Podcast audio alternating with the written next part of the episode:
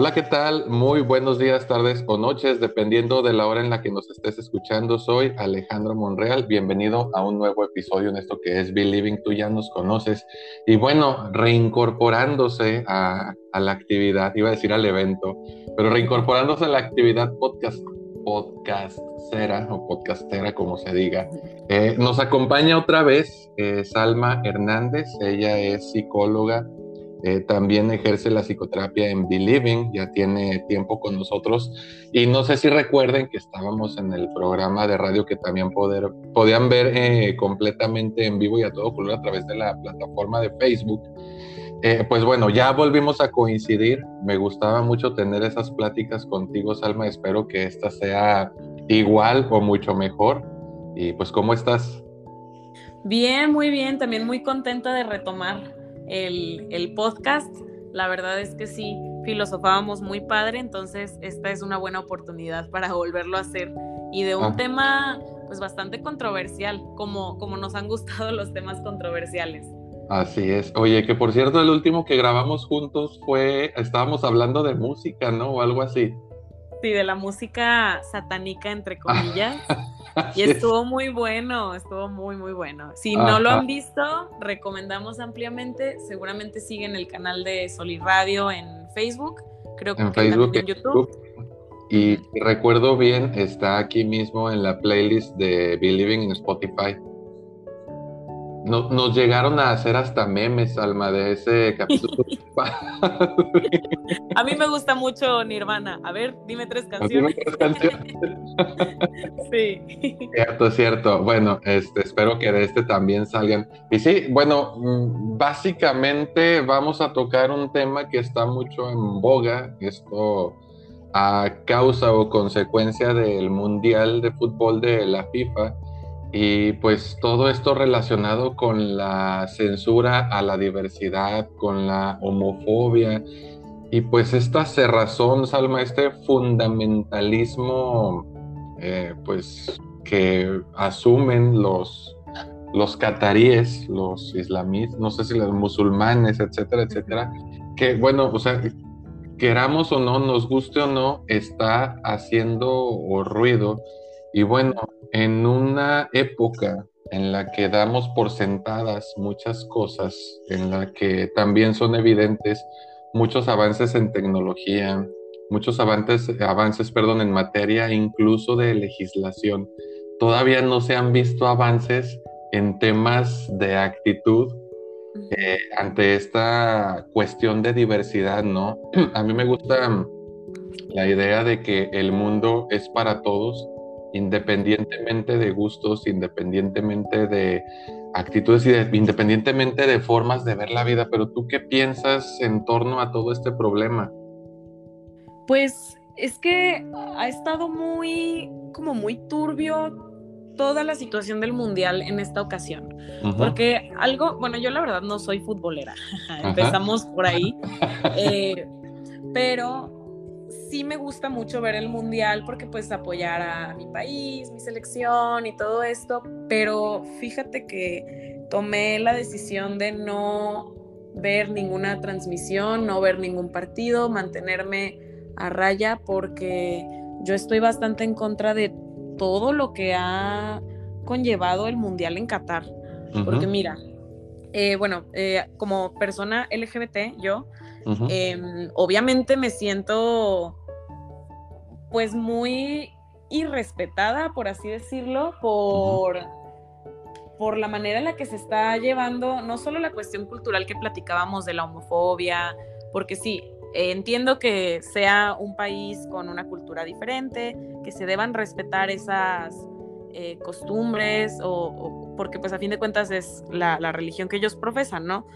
Pero si pretendes hacer una fiesta de deporte donde quieras incluir a todas las naciones, pues entonces como por qué no elegir una sede donde justo haya cabida para todo tipo de gente, o sea, no es justo que las mujeres que tengan que quieran viajar al mundial o incluso que no quieran, que tengan que ir como por cuestiones de trabajo o así, tengan que cambiar su, su, vestimenta, sus actitudes, incluso eh, creo que había leído por ahí que si vas con tu pareja y no están casados, no pueden tomarse la mano, no pueden caminar como al mismo nivel, ni la mujer caminar frente al hombre porque ya te lleva a una pena de cárcel o incluso pues allá son legales los castigos físicos. Entonces, si sabes que vas a ser la sede de un evento multicultural, pues entonces, como por qué elegir un lugar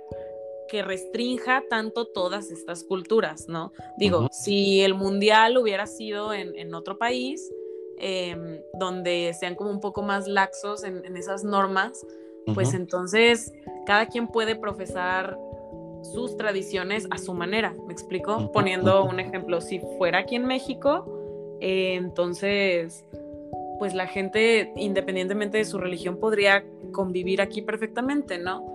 Pero en el momento en el que vas a otra casa y tienen otras reglas, pues para todos yo creo que es un choque cultural muy fuerte y además hubo este evento, la verdad no recuerdo mucho el nombre de, la chica, pero de una chica mexicana que estuvo allá, lamentablemente fue violada.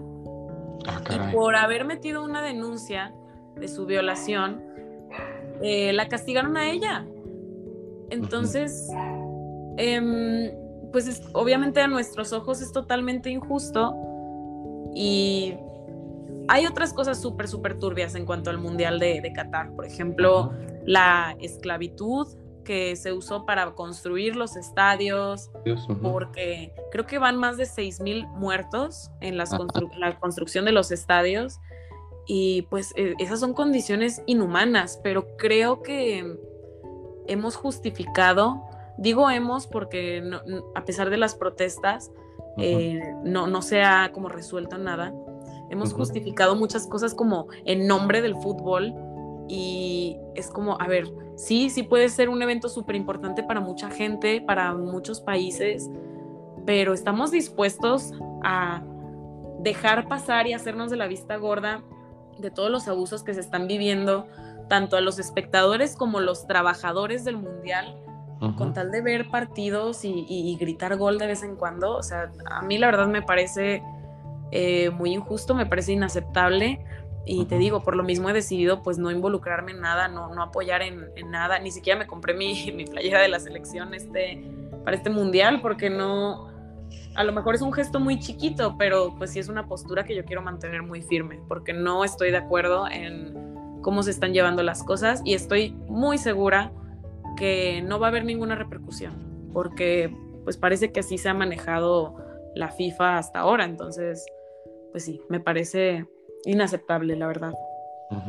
Oye, pero bueno, pues ya que lo mencionas, yo creo que aunque tú seas una persona de México, de, de, alguna parte de, Torreón que está poniendo, no me gusta tanto la expresión, pero sí su, su granito de arena, yo creo que es precisamente lo que falta, ¿no? Asumir una actitud al respecto porque muchas veces lo que se, mm, ¿cuál es la palabra que utiliza mucho Toño? Lo que se mm, privilegia es o bien el dinero o bien la diversión y se dejan de lado aspectos que creo que son muy relevantes.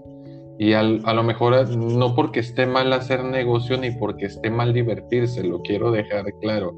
Sin embargo, si privilegiamos eso por encima de cualquier cosa, entonces, eh, a final de cuentas, el ser humano como especie, el ser humano como conjunto, es el que sale perdiendo porque aquí lanzo yo la pregunta, Salma, ¿qué hay más seguro en nuestra especie, en nuestra vida, que la misma diversidad? Y es paradójicamente aquello a lo que más nos resistimos. Si te fijas, pues nos agrupamos por afinidades y eso es completamente normal. Pero ¿qué sucede cuando alimentamos ese sentimiento que en términos generales, o sea, para cualquier circunstancia, en términos generales es xenofobia, es miedo a lo diferente? Y conforme vamos avanzando en cada particularidad, pues llegamos a la homofobia, a la transfobia, a cualquier tipo de este, rechazo o animadversión que pueda sentir una persona frente a una persona distinta, ¿no? Pero creo que e, el asunto, fíjate, lo estaba pensando porque un tema que no domino mucho yo como terapeuta, y esto lo quiero ver desde el punto de vista profesional, e, e, es el tema de las parejas poliamorosas. Es algo que todavía me sigue haciendo ruido porque no lo domino, desconozco mucho acerca del tema a pesar de que me he puesto a investigar, a pesar de que he charlado con personas. Y luego di a la conclusión, dije, bueno, a ver, ¿cuál es el asunto aquí? O sea, este colectivo, vamos a llamarlo así, está abogando o pidiendo que se reconozca una forma distinta de amar. Jamás, o al menos que yo sepa, no he visto ningún documento. Si existe, tú házmelo saber, pero jamás se ha dicho que tenga que ser una obligación que todos tengan que amar en ese mismo estilo. Para nada. simplemente es reconocer que existe esta forma y que se respeten los derechos de las personas de ejercer ese estilo de relación. Hasta ahí voy bien. Sí, totalmente. Y es algo que siempre se ha peleado desde las disidencias sexuales. O sea, porque yo he tenido como conversaciones casuales con mucha gente. El otro día iba platicando con un Uber que decía de que, no, es que a mí me parece muy injusto que quieran imponer esto de los pronombres neutrales y que todos nos hablemos de todes y ella. Yo no quiero que me hablen así. Y yo, a ver, es que, ¿quién dijo que se tiene que imponer una sola cosa para todos? Justo la diversidad va de eso, de que si alguien decide eh, no sé, cambiar sus pronombres, por poner un ejemplo, pues que se respete, pero eso no significa que lo tuyo tenga que cambiar. Y creo que es una, pues una creencia muy falsa que han reproducido em, los grupos más hegemónicos, es decir, pues los grupos que siempre han estado en el poder, como eh, las personas privilegiadas, las personas blancas, eh, las personas heterosexuales, muchos hombres, ¿no? que es como como ellos están acostumbrados a su normalidad y que lo que ellos hacen sea la regla y ellos muchas veces son los que buscan imponer que las cosas no cambien y sean como a ellos les parece más cómoda, entonces pues piensan que va a ser de lo, o sea, lo mismo del otro lado, ¿no? Así como la hegemonía quiere seguir imponiendo su cultura hegemónica, ah, bueno, pues entonces la diversidad es amenazante, ¿no? Porque yo no quiero que me impongan algo que yo no soy. Y es como, bueno, pues justo así nos sentimos las mujeres, las personas LGBT, las personas que no somos blancas, ¿no?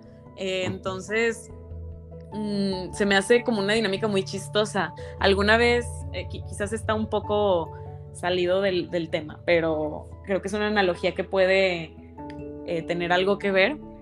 Y alguna vez leí de que a los hombres les asusta el feminismo porque tienen miedo de que las mujeres reaccionen igual que como ellos las han tratado a lo largo de los años. Y también lo he leído de, la comunidad LGBT, ¿no? De que a, los hombres y las personas cis hetero les asusta mucho que exista la diversidad sexual porque temen ser acosados, igual que como ellos tienden a acosar a las mujeres. ¿Me explico? Pero pues en realidad la diversidad no va de eso, o sea, la diversidad no es una clase de venganza, no, no es como querer someter a nadie, es lo que tú mencionas, Ale, o sea, vivir y permitir que nuestros estilos de vida sean respetados. Y también lo mismo con las relaciones poliamorosas. A mí es un este, tema que se me hace muy interesante. La verdad es, algo que de lo que me gusta leer y aprender mucho, porque incluso si tú no practicas el, poliamor, sí deja unas enseñanzas muy, muy bonitas, muy, muy interesantes sobre cómo vivir eh, el amor en pareja como de, una postura más, un poco más libre y menos posesiva. Pero pues ese puede ser tema para otro podcast. Claro, eh, sí. Es que, mira, precisamente es que falta profundizar al respecto porque creo que la, la apreciación o la interpretación que se llega a hacer eh, eh, queda mucho en lo superficial, ¿no? Esto puede hasta analizarse en, términos de lingüística, que es un tema que al no ser algo tangible, Es decir, no tienes el lenguaje en tus manos, no lo puedes hacer, no lo puedes convertir en otra cosa dado que es un proceso. Pero fíjate que explorándolo, abordándolo por ahí, este tema sobre todo del amor y de las relaciones más libres y menos posesivas, te van quedando claras muchas cosas, pero es que yo, la pregunta que te iba a hacer, eh, ¿por qué le dará tanto miedo a la gente conocer lo nuevo? Y una cosa, una cuestión que se me ocurre es que se despiertan luego fantasías, entendamos fantasía como temores a, que lo diferente me va a consumir. o, se despierta, porque te digo, eso fue algo que me pasó a mí hace mucho tiempo. Es como eh, eh, está ocurriendo y ya se está haciendo más que evidente, entonces yo también me tengo que volver así, ¿no? Y la verdad es que no, es simplemente entender que así como ahorita, por ejemplo, tengo un lápiz color azul en mi mano y acá tengo otro color naranja, eh, a final de cuentas los dos lápices siguen siendo lápices y ambos cumplen su función, ¿no? Y ahorita estoy hablando de objetos, de cosas, pero hablando en términos de personas y que somos más que carne, más que hueso, pues igual, ¿qué me da más derecho a mí? Que soy un hombre heterosexual, ¿qué me da más derecho a mí frente a una persona que a lo mejor ni se identifica como hombre o como mujer y tampoco está interesado en las relaciones sexuales? O sea, ¿por qué, por qué valdría más yo que aquella otra persona? Y si la ley dice y es clara que, fíjate, que, qué doble moral somos. Todos los individuos son iguales ante la ley ¿por qué tendría que cumplir yo un requisito? O sea, el requisito es ser persona, ser humano, independientemente de mis ideas, de mis creencias, de mi forma de pensar, de mis preferencias sexuales, de mi forma de vestir incluso y de mi color de piel. O sea, hay algo que todos tenemos en común que es la naturaleza humana, vamos a plantearlo así. Pero creo que la diversidad transforma nos ayuda a, enriquecernos como especie y a final de cuentas nos pone así de tajo frente a frente que eh, todo es cambiante. Si en algún momento la sociedad se mantuvo a raíz de la, pues no sé si llamarla implementación de la propiedad privada y con ello, este, pues los derechos que se le dieron al hombre por ser hombre y los que se le quitaron a la mujer por ser mujer, pues esa forma de existir o de coexistir sí estuvo en ventaja de unos y en detrimento de otros. Y mucho tiempo nos resistimos al cambio. Pero pensemos incluso si mucho tiempo fue muy común sostener el matrimonio a pesar de las diferencias y las adversidades y las personas permanecían casadas con todo y el disgusto. Imagínate cómo se empezó a señalar a las personas que se separaban y que formaban una familia con otra persona en circunstancias similares. O sea, se les empezó a, a criticar y a cuestionar por qué, pues porque estaban yendo en contra de la norma. Claro, y aparte ahora eh, que sea posible divorciarse, que muchas veces es una decisión muy saludable, eh, no significa que todos los matrimonios tengan que terminar en divorcio. O sea, no es el que exista esa opción, no implica que sea la norma para todos. Es como si a ti te dijeran, ah, bueno, como ya el, divorcio es legal, entonces tú, Ale, tienes que romper tu matrimonio. Exacto. Porque, porque ya existe, entonces ya es lo mismo para todos. Pues claro que no. O sea, eso no, no es, no es para nada la intención. Pero justo es lo que te mencionaba. Yo creo que al haber estado en una cultura que se acostumbra a oprimir a las personas que son diferentes, pues entonces cuando existe la diferencia, la gente dice, ah, pues entonces también me van a oprimir a mí de la misma manera que yo he estado oprimiendo a las personas toda mi vida, ¿no? Eh, yo creo que este miedo al cambio y esta resistencia a, lo diverso es algo muy natural. Em, por lo general es mucho más cómodo vivir de la forma en la que siempre hemos vivido y no tomar en cuenta eh, como eh, cuestiones alternativas de otros estilos de vida, otros pensamientos. Es, yo creo que es muy normal en los seres humanos, pero eh, siempre vale la pena detenerte y cuestionar y decir, bueno, ¿y de dónde viene esta resistencia mía? ¿Qué implica para mí? ¿Por qué me causa tanto miedo? Em, y sabes, eh, bueno, yo estuve un tiempo en, España y allá existe, bueno, hay muchas personas que practican el Islam, que son musulmanes, y algo que me daba cuenta, eh, para mí era, era una religión que yo desconocía un poco, pero justo se tienen muchas concepciones de que el Islam es malo como tal. Y ahorita como retomando el tema de lo de Qatar, es como, ah, no, pues es que sus religiones arcaicas, son cosas que he leído y, yo pienso como, bueno, desde nuestro punto de vista, eso es lo que puede parecer, pero por lo que vemos en las noticias, lo que sabemos de, los grupos extremistas, fundamentalistas del de, el, Islam, pero en realidad esa es solo una forma de vivir el Islam. El Islam tiene muchas cuestiones muy bonitas y, o sea, puede ser una religión que se viva con tanto amor como puede ser el cristianismo. Y que de todas formas también desde el cristianismo pues, existen sus grupos extremistas. Pues sus detallotes. Ah, ah, claro, claro, y este, pero no los queremos ver porque eso es a lo que estamos acostumbrados. Entonces decimos, cristianismo, ah, entonces inherentemente está bien. Y como lo demás eh, es desconocido para mí, entonces eh, tiene que estar mal. Tiene que estar mal porque yo no lo conozco y porque lo que yo veo en las noticias es solo esta sección que causa más ruido. Pero en realidad, o sea, detenernos a investigar realmente Em, sabemos que hay otras formas de vivir. Entonces, pues yo invitaría a las personas que nos escuchan a no tachar inmediatamente a todas las culturas eh, eh, musulmanas, a todas las personas que practican el Islam, o sea, no tacharlas de, de malos, de arcaicos, de anticuados, de, porque en realidad la religión es una cosa que puedes vivir de miles de formas diferentes. Y bueno, en Qatar obviamente yo no estoy de acuerdo con cómo se viven esas normas eh, por lo que los castigos que implican a las personas diversas, pero a fin de cuentas es, es, un punto de vista, ¿no? Es un punto de vista mío y de acuerdo a mi subjetividad, lo que yo he vivido, lo que yo conozco, lo que yo he estudiado. Em, pero no significa, eso no tiene por qué llevarnos a una generalización de toda la religión musulmana es mala. Eh, porque no, no va por ahí. ahora, si nos ponemos en temas de religión, Salma, pues tenemos mucha cola que nos pisen. Yo fui bautizado católico.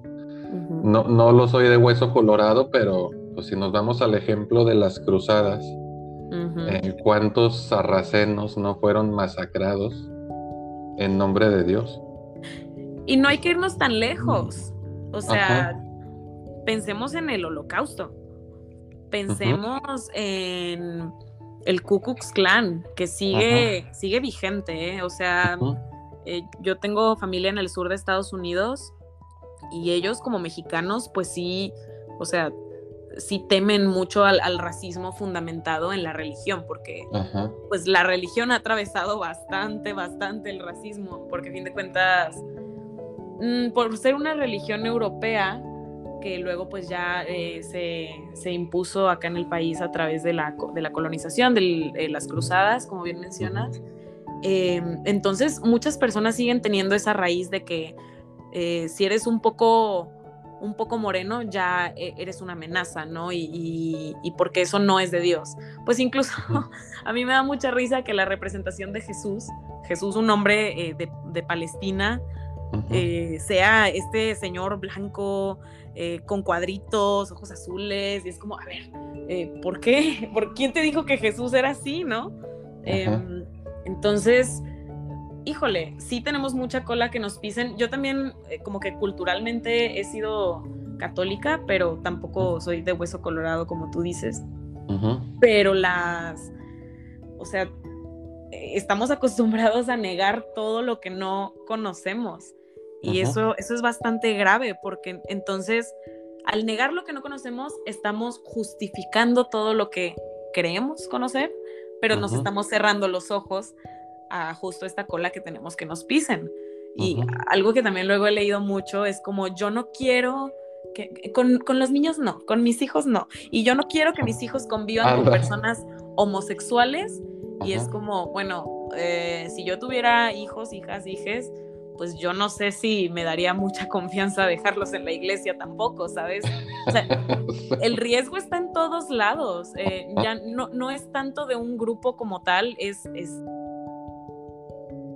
que comete barbaridades, pero ya no tiene, o sea, siento que ya no es opción generalizar de que toda esta religión, llámese cristiana, judía, eh, musulmana, budista, etcétera, toda esta religión es mala o toda esta religión es buena, sino hay personas dentro de esa religión que eligen profesar sus creencias desde el no respetar a otros. Claro, pues vemos al, tema del fundamentalismo, que creo que todos lo hemos sido en algún momento de, nuestras vidas, no, no precisamente fundamentarnos en la religión, sino fundamentar nuestra perspectiva de la vida y defender la capa y espada porque lo diferente nos da miedo. O sea, creo que quien más se rigidiza, pues es quien más miedo tiene ante el cuestionamiento del statu quo, ¿no? Porque finalmente eh, mis creencias me definen en parte. Entonces imagínate que me cuestionen y que me digan que las cosas no son necesariamente como yo las veo, me quita la tranquilidad. Entonces viene como una resistencia, como mecanismo de, defensa que luego se lleva al, acto físico y se pueden cometer atrocidades en nombre de mis propias creencias. Y creo que es ahí donde está el problema. Ahora, regresando al ejemplo que te decía yo del matrimonio y luego del divorcio y de las familias reconstituidas, pues al final se separaron quienes se tenían que separar. O sea, no porque haya existido la posibilidad de divorciarse, como tú dijiste, se terminaron los matrimonios. Exacto. Y si estamos hablando que de 50 años para acá, y lo digo aproximadamente, esas cosas han cambiado, pues es realidad que la gente se sigue casando. ¿Sí? No desapareció el matrimonio como figura legal, al contrario, se sumó una figura legal distinta que es el concubinato. Existe el matrimonio, se agrega el concubinato y nadie tuvo que convertirse en algo que no quería. Entonces creo que al contrario de restar es sumar, reconocer que existen formas distintas de ejercer la sexualidad, de expresar el género, etcétera, etcétera, pues solamente es un aspecto sumativo, no va a ser que desaparezca la, modalidad heterosexual en las relaciones sexuales. Al contrario, pues va a existir la heterosexualidad, se va a reconocer la homosexualidad, la homosexualidad, se va a reconocer, este, a ver, ahí tú ayúdame porque me estoy quedando corto de términos homosexualidad, este, bisexualidad, ser lesbiana, ser trans, ser no binario, etc, etc. Entonces, pues, no sé, ahora ahorita que mencionabas también el tema de con mis hijos no te metas. Realmente ahí también queda en las mismas suposiciones que la gente puede llegar a hacer. Creo yo, este, con base en mi formación, con base en mi experiencia. Este, que, es más, ni siquiera tenemos elementos, Alma. Ni siquiera tenemos elementos porque ahí nos meteríamos en cuestiones de dilemas éticos muy graves. Porque no hay un experimento tal cual, no nos vamos a poner a experimentar con personas que digan, una persona se hace homosexual por esto, o las personas nacen homosexuales por esta cosa. O sea, simplemente hablamos de factores que están relacionados, pero realmente no sabemos decir qué causa una cosa o la otra. Eh, y, entonces ahí creo que la gente se aventura a hacer hipótesis bien locas que digo yo, ¿de dónde se sacaron esto? O sea, ¿quién los informó? Porque eh, es, es bien común luego en nuestra carrera establecer relaciones causales, relaciones de causa y efecto, cuando en realidad son simplemente cosas que están relacionadas. Pero la gente lo es que dijo un psicólogo que la homosexualidad se cura. Ah, cabrón. pues cómo. No, y aparte existiendo el sesgo de confirmación, que es cuando investigas y encuentras algo que, favorece tu postura, pues te apegas a eso, a todo lo que da, ¿no? Pero aparte, cualquier persona que se haga llamar psicólogo, que se haga llamar experto en algo, puede escribir eh, una investigación de absolutamente cualquier tema y uno se lo puede creer y adoptar y caminar con esa bandera, como la, la gente que en un inicio decía que las, bueno, a la fecha todavía hay bastantes, que decía que las vacunas generan autismo en los niños. Entonces la gente, es que hay un estudio y lo hizo un científico y dice y no sé qué.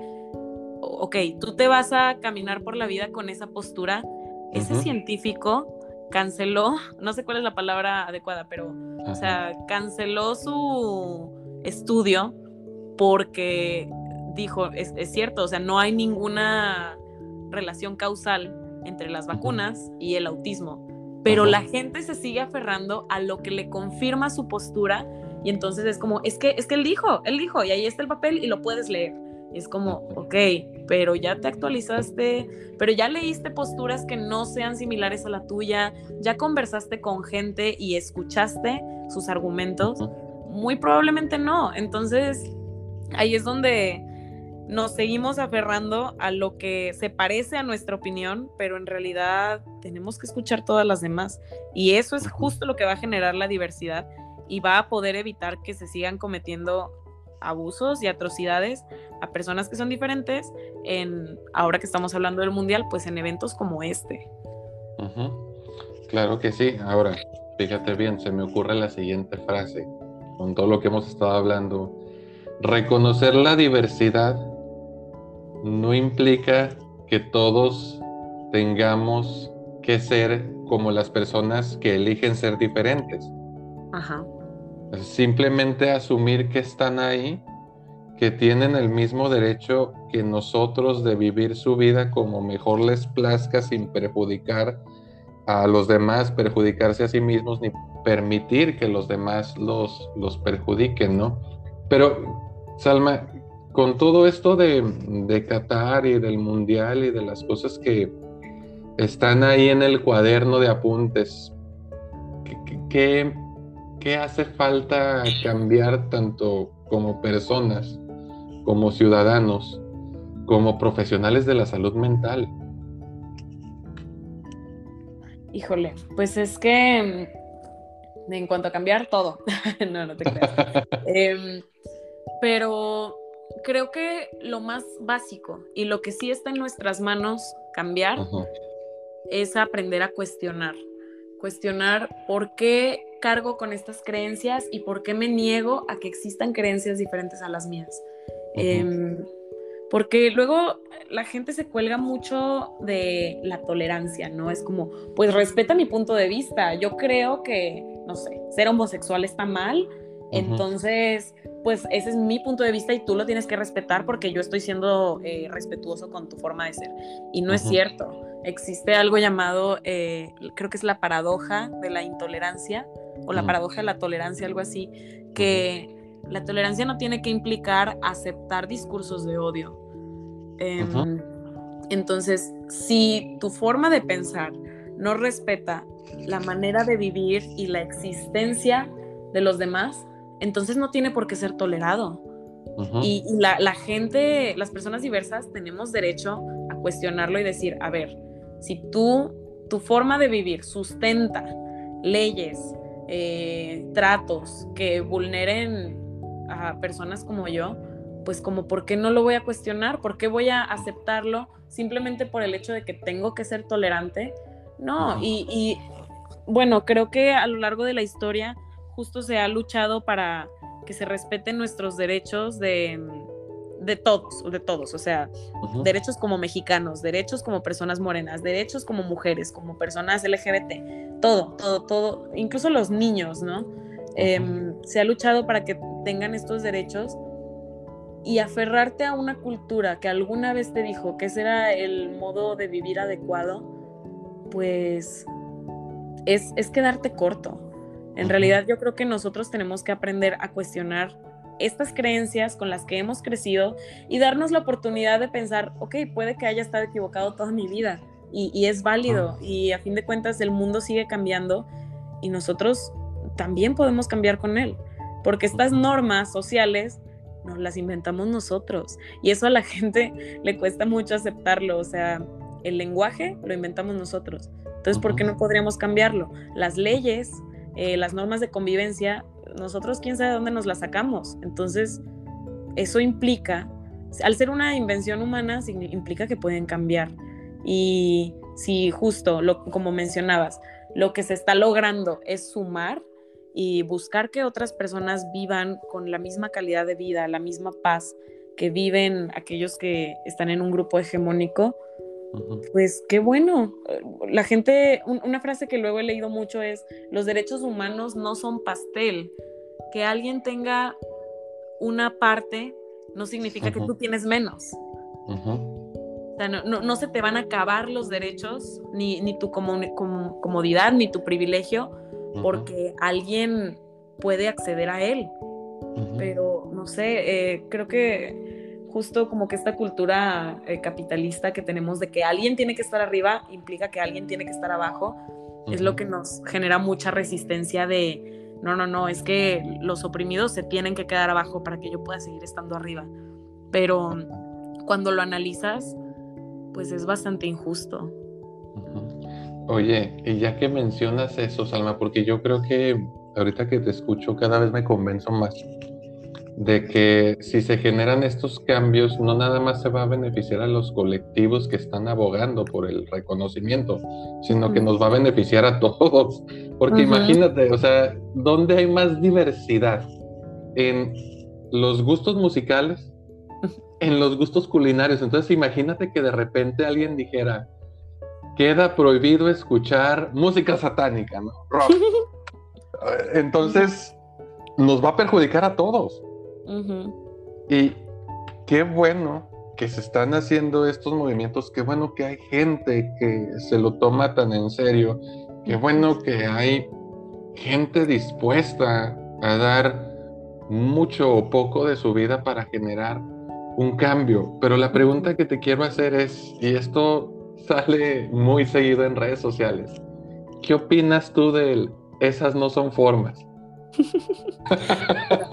Primero quiero hacer paréntesis para las personas que no hayan escuchado nuestro podcast de la música satánica. Con música satánica nos referimos al rock, al punk, a toda esta música como no convencional que luego tachamos de satánica, no que necesariamente sea satánica, ¿no?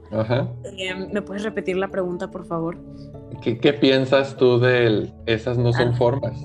Ay, no, a mí me molesta mucho porque, bueno, desde el feminismo se nos dice mucho a las mujeres como, es que no rayen los, este, los monumentos, es que no quemen cosas, pero dime tú, Ale, ¿qué cambio social se ha logrado conversando amablemente y diciendo, ay, porfis, respeten mis derechos, ándenles, por favorcito? Ninguno, o sea, ve, nuestra, pues.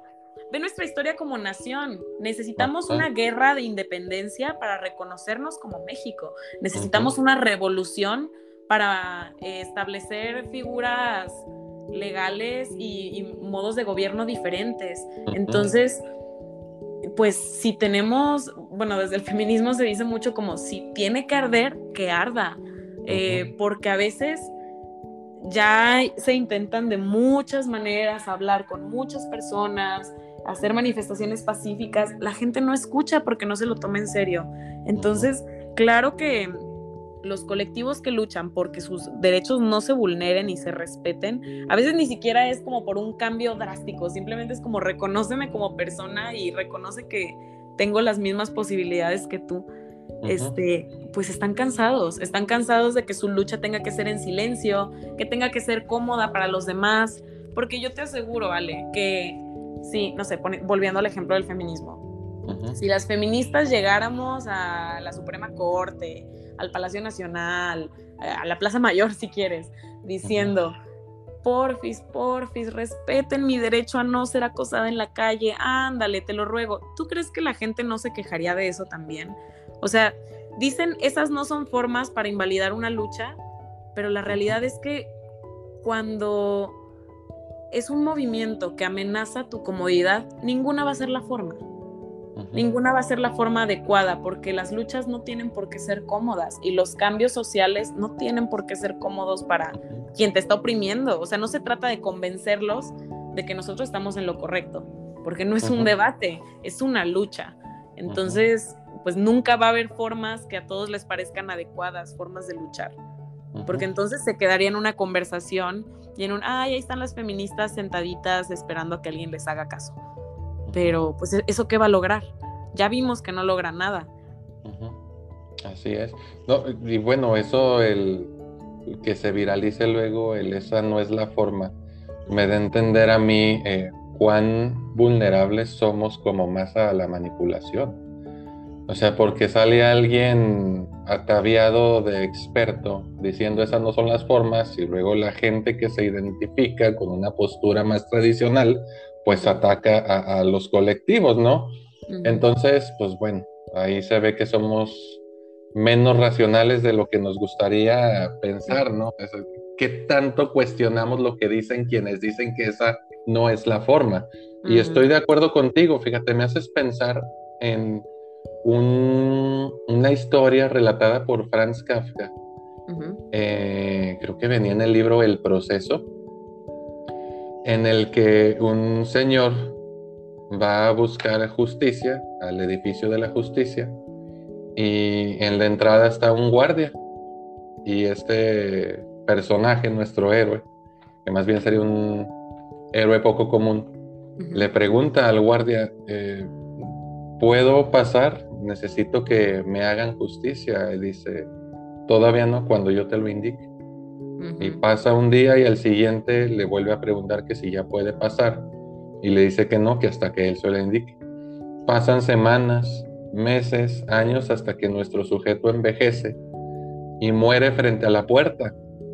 Creo que tiene mucho que ver con la, lo que me relatas de ir a la Suprema Corte o a la Plaza Mayor y pedir que por favor me den chance de solicitarse me haga justicia. Y lo, fíjate, eso lo entendí apenas hace poco, 10 años después de que leí ese libro de, de Kafka, lo vine a entender hace unas semanas. Si esperamos a que la burocracia decida hacer justicia para los que han recibido injusticias, nos vamos a morir ahí como el personaje de, de Kafka. Entonces creo que tenemos que tener el valor de si no somos escuchados, buscarla por nosotros mismos y creo que es lo que están haciendo eh, todos, vamos a, decirlo así, quienes se sienten eh, que sus derechos han sido vulnerados de una forma u otra. Todos tenemos derecho a recibir justicia, pero ¿por qué si yo fuera, por ejemplo, una persona transexual que ha habido casos aberrantes de personas transexuales que sufren abusos, eh, vejaciones, maltratos, a punto de casi, casi perder la vida. porque ellos no pueden recibir justicia igual que una persona heterosexual? Exacto. Aunque la ley lo diga y sabemos que sí, que se han legislado mucho, pero finalmente no sucede nada. Exacto. Eso es lo frustrante. Sí, es y, y es desgarrador como escuchar historias, porque la gente de verdad piensa que es un sector muy chiquito, pero la verdad es que mucha gente que, por seguir en este mismo ejemplo, no sale del closet por miedo, por miedo a ser asesinados, porque mucha gente es asesinada por vivir su vida de la forma en la que ellos, ellas, ellas se sienten más cómodos. Y dime tú en qué cabeza cabe que eso sea justo y que eso sea aceptable, como por qué tendríamos que morir a manos de la violencia por existir. Ya, medio el bajón. Sí, es que no, no, no, es, bien difícil hablar de temas sociales porque inherentemente hay una lucha siempre. Y lo irónico es que lo puedes analizar todo lo que quieras, pero el trasfondo siempre es el mismo. Eh, cuando las cosas no cambian es porque algunas personas se resisten a, que se les mueva en su privilegio cuando esas personas han vivido cómodas toda su vida. y, luego cuando tocamos este tema del privilegio, a la gente le encanta decir, no, pero yo no soy privilegiado porque mi familia siempre ha trabajado y siempre le ha chingado por este, salir adelante. Ok, ok, ok. nadie te niega eso, nadie te niega que hayas tenido que atravesar ciertas adversidades. O sea, eh, pero eso no es el privilegio como tal. El privilegio es justo que no seas perseguido en la calle, que tu vida no se vea amenazada simplemente por existir. obviamente todo el mundo, todo el mundo tiene adversidades, incluso las personas más privilegiadas, pero que alguien te, te, pida que reconozcas tu privilegio no, no invalida toda tu vida, simplemente te hace detenerte a decir, es cierto, hay situaciones más graves que la mía en este momento y yo puedo agradecer que cuento con este privilegio ya sea económico, eh, racial, em, de, diversidad o no diversidad sexual, porque incluso dentro de las disidencias existe el privilegio, o sea, en, en, la comunidad LGBT siempre decimos de que pues es muy fácil ser LGBT cuando eres un hombre blanco y gay, ¿no? Pero que hay de todos los demás y eso que a los hombres blancos y gays también les costó llegar a donde están ahorita y todavía no están en una posición eh, equitativa con el resto de la sociedad. Pero a la gente no le gusta hablar de privilegio porque no les gusta sentir que ellos son los malos. Pero eh, tener privilegio no te hace malo, simplemente te hace reconocer que hay desigualdades en el mundo y que es responsabilidad de todos hacer algo para que eso ya no suceda. Ajá, claro, me gustó mucho eso que, que dijiste porque pues también nos permite ir entendiendo las cosas y las circunstancias este, desde lo general a lo particular, como si fueran racimos, ¿no? Eh, dentro, así como lo mencionaste tú, dentro del colectivo incluso también se pueden dar situaciones de, clasismo, ¿no? O sea, existen eh, los transexuales ricos y los transexuales que no son ricos. y, ahí ya hay otro problema que también se tiene que visualizar, ¿no? Eh, no dejar de lado, no soslayar, porque creo que entre más información y mejor la usemos, sobre todo lo segundo, mejor usemos la información mucha o poca, más oportunidades tenemos, ya me estoy mormando, perdón, de, de generar un cambio significativo, ¿no? Ay Dios, pues qué lástima que el tiempo sea poco, Salma, porque pues, se nos acabó. Pero vamos a, seguir haciéndolo con más frecuencia, pues ya lo, ya lo presumimos, ya gritamos a los cuatro vientos. Este, nos vamos a, seguir viendo y escuchando por, por este medio. ¿Algo más que quieras agregar? Pues a mí solo me gustaría recomendarle a la gente que escuche posturas diferentes a las suyas. Incluso si pensamos de que yo soy la persona más deconstruida del planeta y yo eh, respeto los derechos de todas las personas, aún así vale la pena informarte, escuchar otras posturas y así tú puedes decidir con qué estás de acuerdo y con qué no. Porque incluso, por ejemplo, yo desde el feminismo, hay cosas con las que no estoy de acuerdo del feminismo y me parece bastante válido. O sea, no tenemos por qué decir que sí ciegamente a todo lo que se nos presenta, a todo lo que hemos vivido entonces, yo quiero recomendarle eso a la gente. Investiga, lee, platica con personas, porque luego nos gusta mucho quedarnos en la teoría y se nos olvida que la teoría está hecha sobre las personas. Y las personas tenemos vivencias muy, muy, muy diferentes. Y a veces eso es muchísimo más enriquecedor que leerte toda una biblioteca de teoría social. Entonces, escuchemos, leamos, pero también escuchemos. Muy bien, perfecto, Salma. Oye, ¿cómo te encontramos en redes sociales? Yo estoy en Instagram como salmahdz.psicóloga. Eh, ahí pueden mandarme eh, sugerencias, comentarios, DMs, eh, lo que quieran. Y también, pues, nuestro grupo Be Living tiene sus redes como Be Living MX, por si gustan como contactarnos a cualquiera de nosotros, ya sea para sesiones terapéuticas o no. Eh, ahí estamos abiertos a, toda discusión. Así es, perfecto. Pues muy bien, Salma, muchas gracias. Me gustó mucho la plática, como siempre. Sí. Te, mando un abrazote. Nos vemos pronto en el consultorio. Y pues aquí vamos a andar. ¿Sale? Pues bueno, Les recuerdo mi nombre, yo soy Alejandro Monreal, psicólogo y psicoterapeuta. Síganme en mis redes sociales y compartan sus ideas conmigo y con nosotros. Búscame en Instagram, Twitter y TikTok como arroba psicomonreal, todo pegado, Monreal con una R. Ya lo dijo Salma, conecta con nuestro equipo de profesionales en acompañamiento emocional en Instagram y Facebook como arroba believingmx. Comienza ya a darle un giro a tu vida. Envíanos un mensaje por WhatsApp al más 52 871 230 96 82. Nos vemos pronto en otro episodio. Cuídense mucho. Recuerden, la terapia me cambió la vida. Hasta luego. Bye bye.